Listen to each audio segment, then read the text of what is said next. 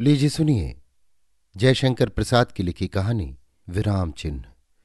वाचन समीर गोस्वामी का है। देव मंदिर के सिंहद्वार से कुछ दूर हटकर वो छोटी सी दुकान थी। सुपारी के घने कुंज के नीचे एक मैले कपड़े पर सूखी हुई धार में तीन चार केले, चार कच्चे पपीते, दो हरे नारियल और छह अंडे थे। मंदिर से दर्शन करके लौटते हुए भक्त लोग दोनों पट्टी में सजी हुई हरी भरी दुकानों को देखकर उसकी ओर ध्यान देने की आवश्यकता ही नहीं समझते थे। अर्धनग्न वृद्धा दुकान वाली भी किसी को अपनी वस्तु लेने के लिए नहीं बुलाती थी। वो चुपचाप अपने केलों और पपीतों को देख लेती। मध्यान्ह बीत चला। उसकी कोई वस्तु न बिकी। मुँह की ही नहीं, उसके शरीर पर की भी झुर्रियाँ रूखी होकर ऐठी जा रही थी। मूल्य देकर भात, दाल की हाड़ियाँ लिए लोग चले जा रहे थे। मंदिर में भगवान के विश्राम का समय हो गया था। उन हाड़ियों को देखकर उसकी भूखी आँखों में लालच की चमक बढ़ी, किंतु पैसे कहाँ थे? आज तीसरा दिन था, उसे दो एक केले खाकर बिताते हुए। उसने एक बार भूख से भगवान की भेंट कराकर क्षण भर के लिए विश्राम पाया, किंतु भूख की वो पतली लहर अभी दबाने में पूरी तरह समर्थ न हो सकी थी कि राधे आकर उसे गुरेरने लगा। उसने भरपेट ताड़ी पी ली थी आँखें लाल मुँह से बात करने में झाग निकल रहा था। हाथ नचाकर वो कहने लगा, सब लोग जाकर खा पीकर सो रहे हैं। तू यहाँ बैठी हुई देवता का दर्शन कर रही है। अच्छा तो आज भी कुछ खाने को नहीं। बेटा एक पैसे का भी नहीं बिका। क्या करूँ? अरे तो भी तू कितनी ताड़ी पी आया है। वो सामने तेरे ठाकुर दिखाई पड़ रहे हैं। तू भी पी कर देखना। उस समय सिंहद्वार के सामने की विस्तृत भूमि निर्जन हो रही थी। केवल जलती हुई धूप उस पर किलोल कर रही थी। बाज़ार बंद था। राधे ने देखा दो चार कौवे कांव कांव करते हुए सामने नारियल कुंज की हरियाली में घुस रहे थे। उसे अपना ताड़ी खाना स्मरण हो आया। उसने अंडों को बटोर लिया। बुढ़िया हाँ हाँ करती ही रह गई। वो चला गया। दुकान वाली ने अंगूठे और तर्जनी से दोनों आँखों का कीचड़ साफ़ किया।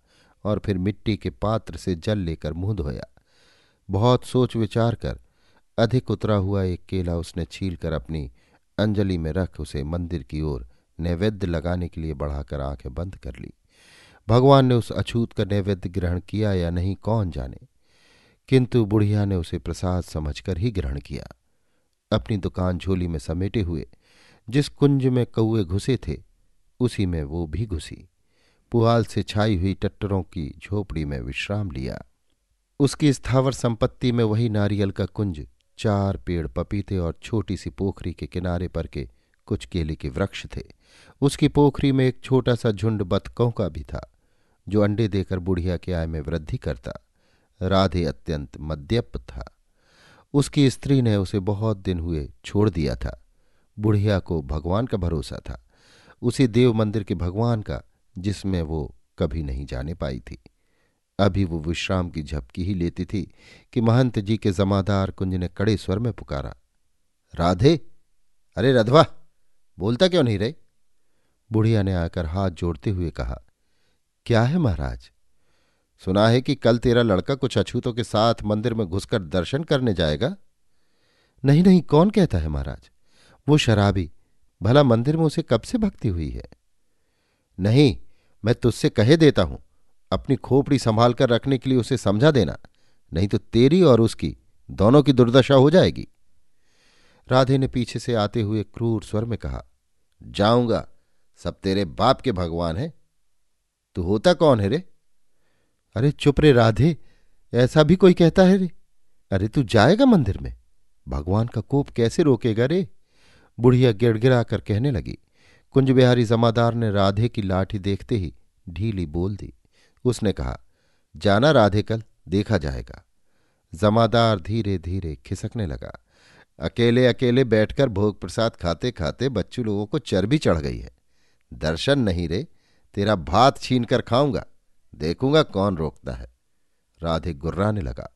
कुंज तो चला गया, बुढ़िया ने कहा, राधे बेटा, आज तक तूने कौन से अच्छे काम किए हैं जिनके बल पर मंदिर में जाने का साहस करता है?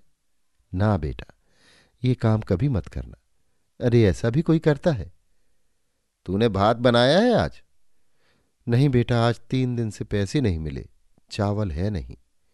इन मंदिर वालों ने अपनी जूठन भी तुझे दी। मैं क्यों लेती? उन्होंने दी भी नहीं। तब भी तू कहती है कि मंदिर में हम लोग ना जाएँ। जाएँगे, सब अछूत जाएँगे।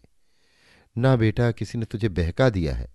भगवान के पवित्र मंदिर में हम लोग आज तक कभी नहीं गए।